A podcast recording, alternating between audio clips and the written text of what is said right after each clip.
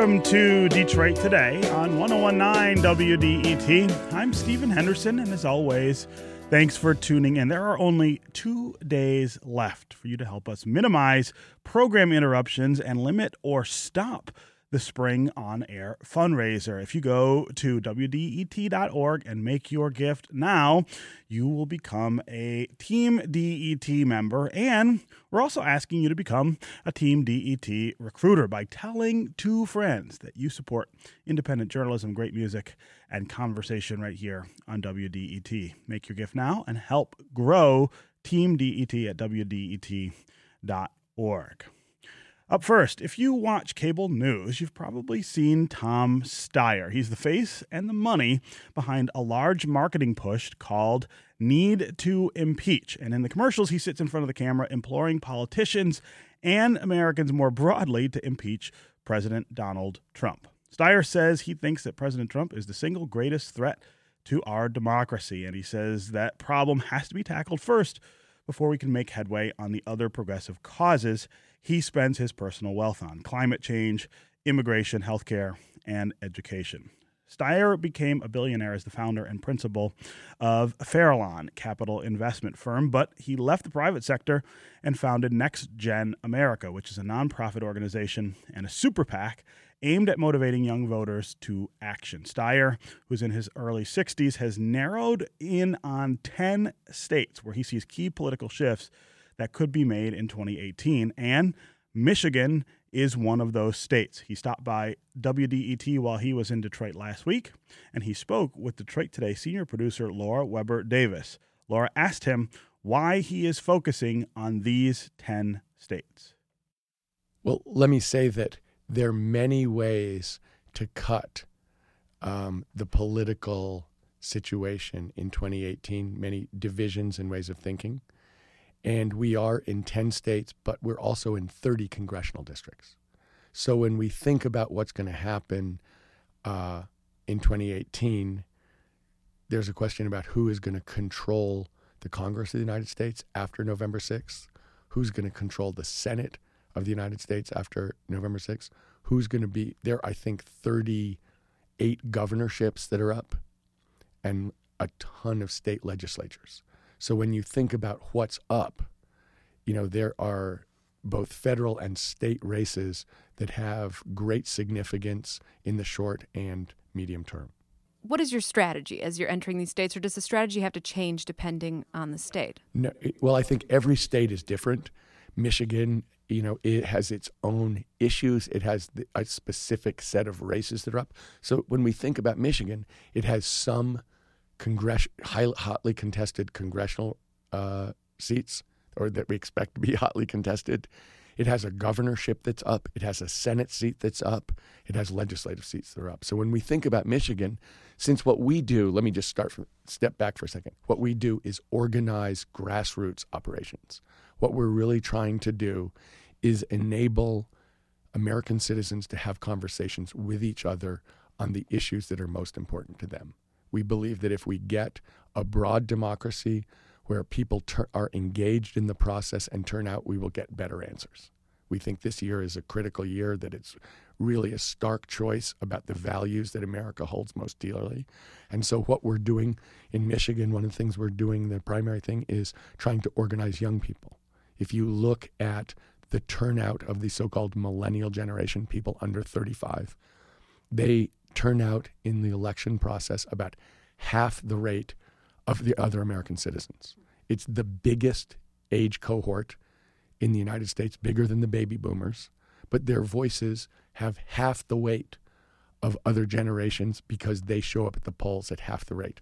So, from our standpoint, what we're trying to do is organize conversations between people in that age cohort to talk about what the most important issues are to them about why their vote is so important and why their participation will result in a much better future for America. This seems like sort of the the ever-present problem that uh, many, especially progressive uh, politicians or interested parties, have to contend with: the generating and generation of enthusiasm among younger voters, and also the education of younger voters. It's still an age old problem, I think, in this country of getting people excited, at least in the modern era, getting people excited that are in that sort of below 25 threshold before people are really paying taxes and thinking about their jobs.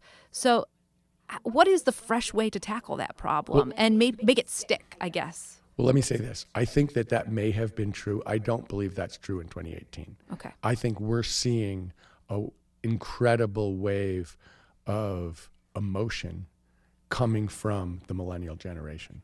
Certainly, we've been seeing that with the gun debate. Uh, it's it's. The, yeah.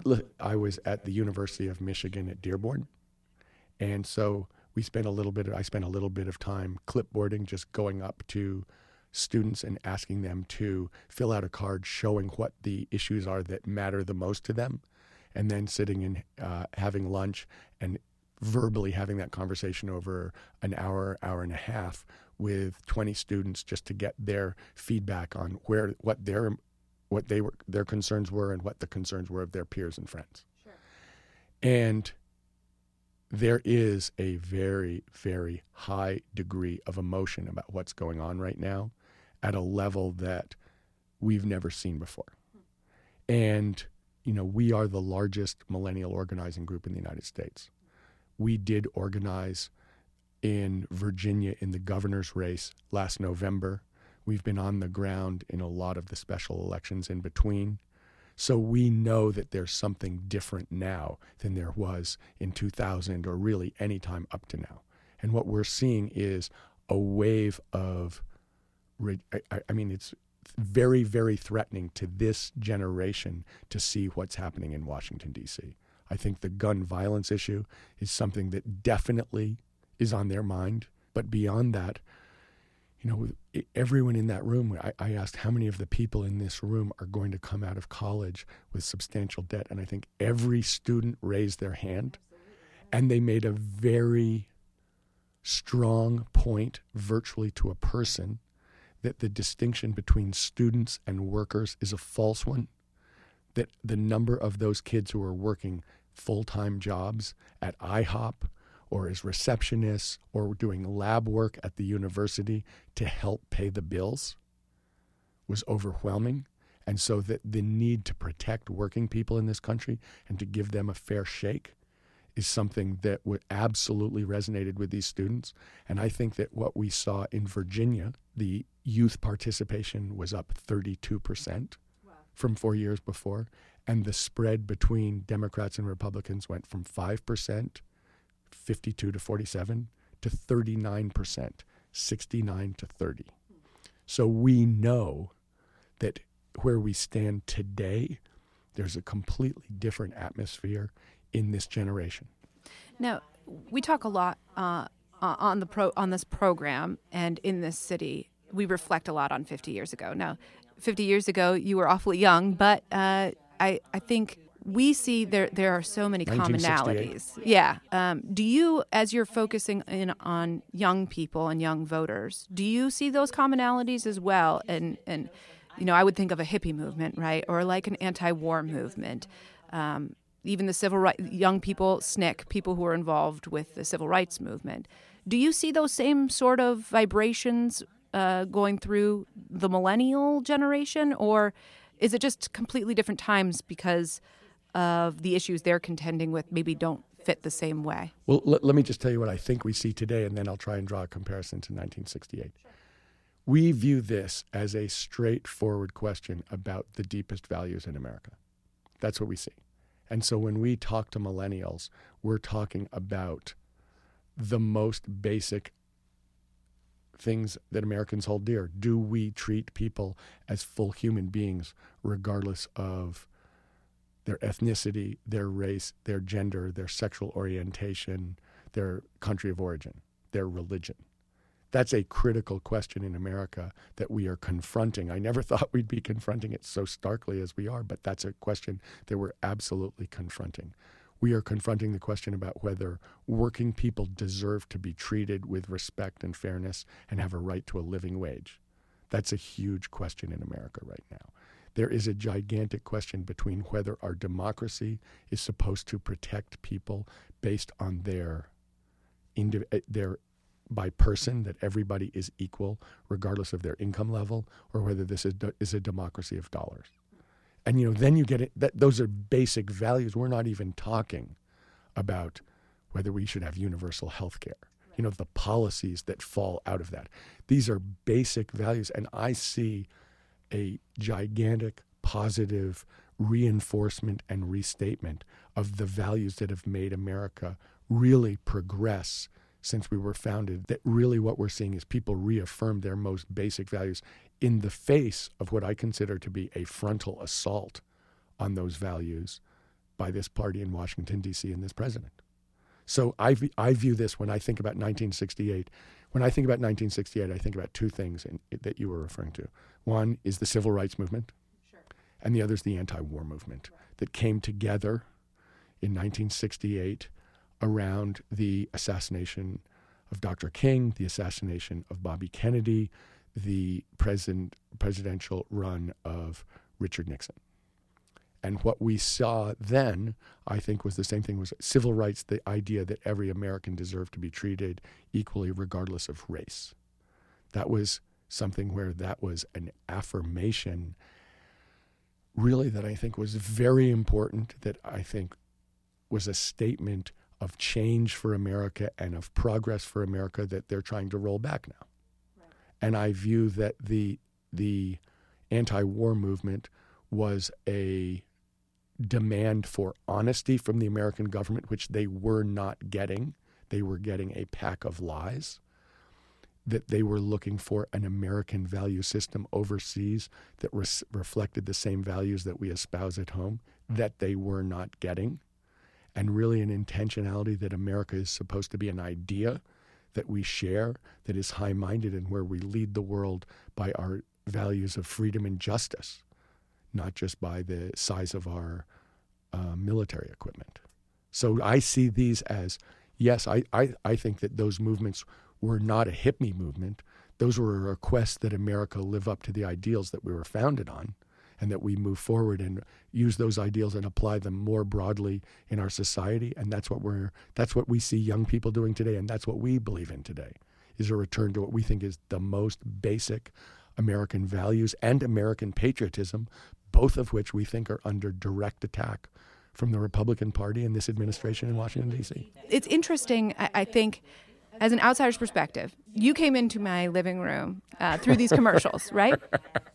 And and my first thought was, now, now who is this guy and what does he have to say? And you don't often see people focus so much of their time, energy, money on progressive political causes. Um, they are things that we do not, they are disassociated in my mind. Tell me about that switch for you from man in the banking industry and focusing on investment to progressive causes and devoting your life and your wealth to this these issues.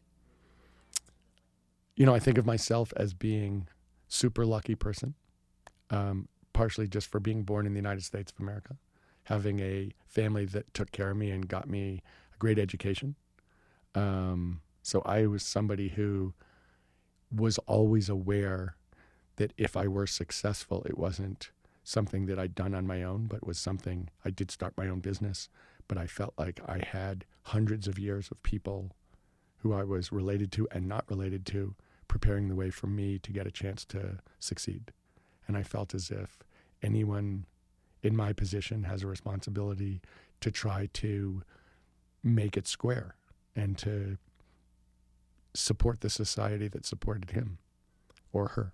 Mm-hmm. And so I felt, what a great chance for me that I can devote, you know, really push back what I don't think of them, by the way, as progressive causes.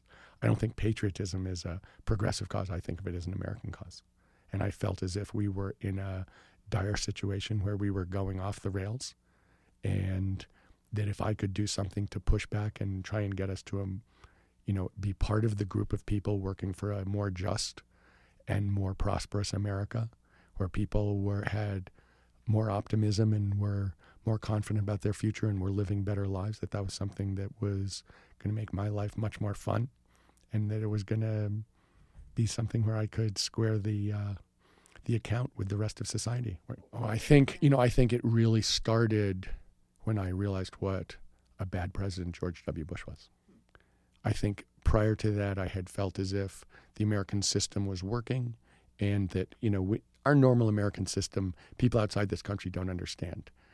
We yell and scream a lot, but the fact of the matter is Americans are very patriotic and our tradition is to yell and scream, compromise, solve the big problems, and move on.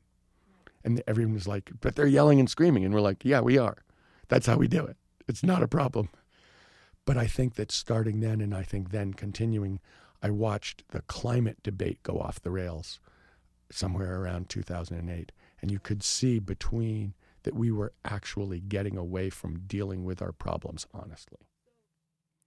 That's Tom Steyer, the founder of Next Gen America Super PAC. He is spending his personal wealth on a lot of progressive causes, including a series of commercials you may have seen that call for a need to impeach President Donald Trump. We'll have more from Steyer's conversation with Detroit Today senior producer Laura Weber Davis next. And always remember if you miss out on the conversation here, you don't have to miss out entirely. Go to iTunes or wherever you download podcasts. Download and subscribe to Detroit Today and you can take us with you and listen when you are ready. We will be right back on Detroit Today.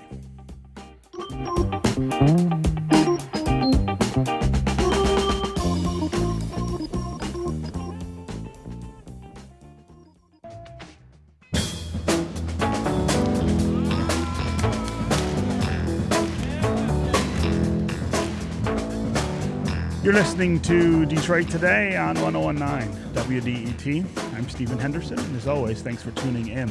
We're going to continue our conversation with billionaire Tom Steyer, who's spending his personal wealth in an attempt to move the political needle in America in a progressive direction through young voters. Steyer was recently in Detroit, and he spoke with Detroit Today senior producer Laura Weber Davis. He says now is the time for substantive change in America. He sees the political structure of our nation in turmoil as the mood and discontent of Americans is driving people to action. When we talk about Americans being upset, Americans participating at a higher level, I think it's in response to us to the sense that the political system itself has stopped serving them, that people are that elected officials are having trouble accepting and dealing with the truth and dealing with the day-to-day needs of their constituents. I do want to talk about the the commercials. Um, what what possessed you? I mean, we have a guy here. I, I don't know if you've heard of Geoffrey Fieger. He he is a guy who has bought much airtime over the years. Um, sometimes poking at the idea of running for office, but oftentimes uh, getting keeping his name out in the public um, with uh, with his political opinions, and and consequently, he is a household name around here. Now, tell me a little bit about balancing whether you want did you want to make yourself a household name? Did you want to prod con- Congress to consider this action? Did you want to keep the American public thinking about the possibility of of unseating a, a, sitting president. What were what were your key motivating factors in deciding this was the right message and the right avenue to do this? Well, I think there are two things. One is I actually believe this president is an urgent danger to the American people and to our democracy. And it, I thought that it was important that that be said, and I thought it was important that it was the elephant in the room that no one was saying it, but the fact of the matter is, it's the overwhelming point in America right now. And so let's start with that there's a, I have a genuine, deep belief that he is a threat to us and that that threat will grow every single day. We started that campaign on October 20th, and I believe at that point eh, that I, everything that's happened since October 20th has borne out my original supposition that he is a threat to us that will only grow. I think the reason that we're doing that we chose that way is it's an attempt to organize directly the American people and their voice to go to elected officials, not to go to elected officials or try and convince people in Congress, but to try and organize Americans. And we got a much bigger response on this than we ever expected, and we continue to. Yeah. The fact of the matter is, the students at the University of Michigan at Dearborn are not the only people in the United States who are really upset about what's going on. Most Americans are really upset about what's going on. And they're very scared about what's happening to our country. We're going in this, I don't think I've agreed with anything this administration has done, literally. I think most Americans agree with me, and I think they're terrified. And I think that message has got to be organized and empowered so that the people in Washington D.C. will listen to the people from outside the beltway. And that's what we're trying to do is organize that voice so that pe- so that we can be heard so that the voice of the people is what's supposed to run this country and that's what we're trying to organize. So was this a message that was more a message of comfort to the many people you knew who agreed with you uh, in the in the voting public or was it more a message as a sort of liaison for those people toward elected officials? I'm not sure I totally understand that, but I don't think it's a message of comfort because I don't think there's any comfortable. I think I'm i mean com- comfort as in your your feeling is validated. I'm I'm here to tell you you should be worried. That type of message. Well, I think what, what we're really trying to do is enable them. Mm-hmm. We're trying to one voice doesn't matter, but five million voices do matter. 50 million voices really matter. I mean, our point is the American elected officials, this country is supposed to be run by the American people. If you think about everything we've talked about this morning, we're talking about trying to put power back in the hands of the American people. We're talking about door to door, person to person conversations where Americans talk about the issues that are most important to them and then go participate at the polls. Giving the power to the broadest number of people, the broadest democracy, the best democracy. The, the need to impeach campaign is about trying to put the power, it's about direct democracy, trying to enable the voice of the people to be heard and to matter and to be to be ignored at the you know that anyone who's ignoring it is putting their career at risk. Yet there are so many people, especially in Michigan, as you've looked at these district by district. I know that you've probably gotten to the details of some of these counties that really elected Donald Trump. The county here that was sort of the bellwether for the state was Macomb County, just north of, of here. And so many of those people have been sort of lifelong uh, blue collar Democrats who f- still continue to feel ignored and felt like they were being validated, that they were at risk before, but that now they're being validated by this president. And so they feel completely opposite uh, from from your point of view of we should all be worried. They felt like we've been worried up until this moment, and now we are truly being supported and heard and recognized. How do you uh, reach those people with such a strong message? Well, let me say this obviously, Mr. Trump still has supporters in the United States of America.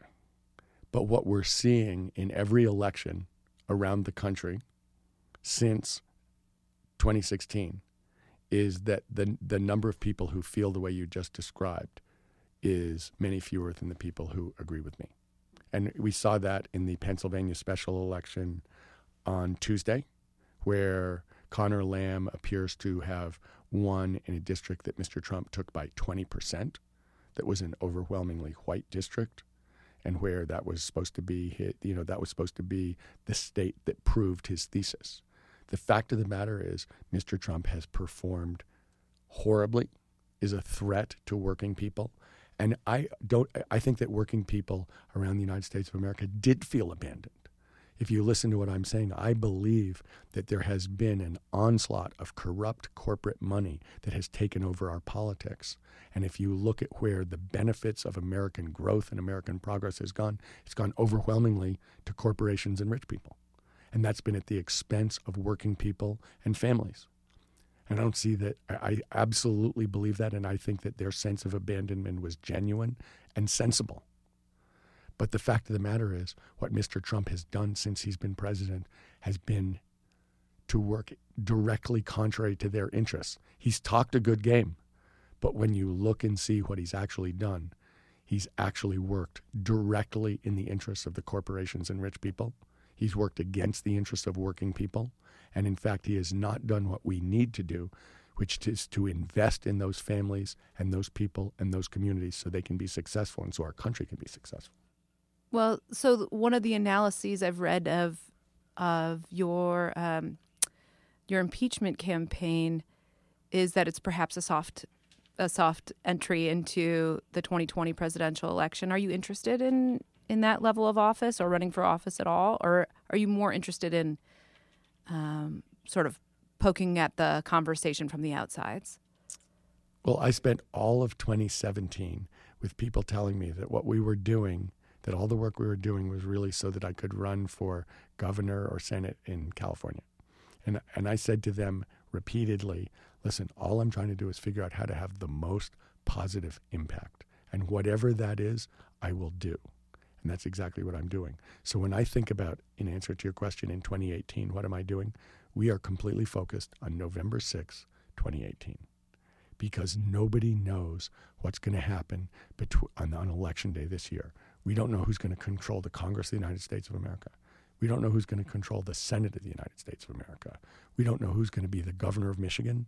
We don't know who's going to control the legislatures in Michigan. The fact of the matter, that's true all over the country. We are in what I would consider to be straight up constitutional crisis right now. And we will either make progress that day or we'll take a huge step back. And I don't believe any pollster in the country knows what's going on. And I don't think anyone can predict that.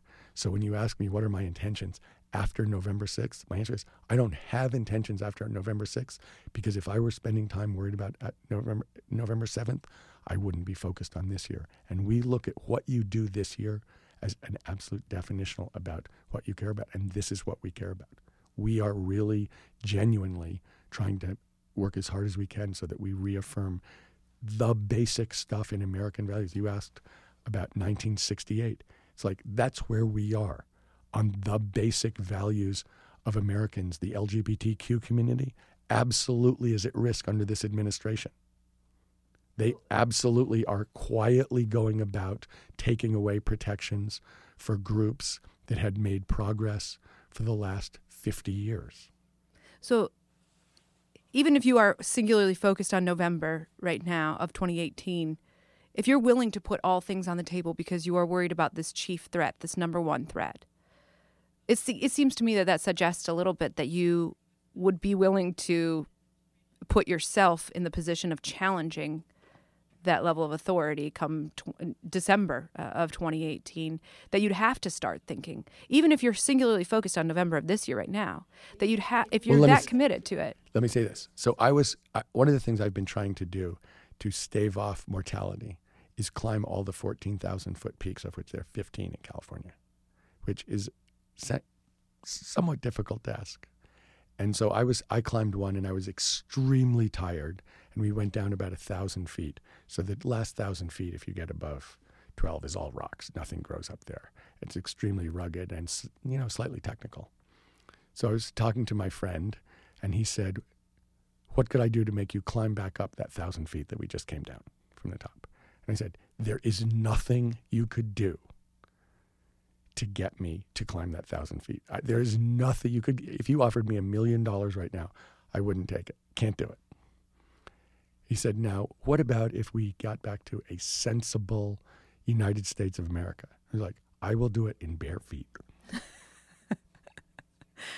I'll take that as my answer then for right now. Tom Steyer, thank you so much for joining us on Detroit. It's a total today. pleasure to be here. It was really a pleasure to have you. Thank you. That was Tom Steyer, the founder of Next Gen America, who's spending his time and his personal wealth on progressive causes and moving young voters to action. He spoke with Detroit Today senior producer Laura Weber Davis. Up next, we're going to talk about race and politics and how they swirl around one man in the U.S. Senate, Tim Scott, who is the only black member of the Senate, and he's a Republican. Stay with us on Detroit Today.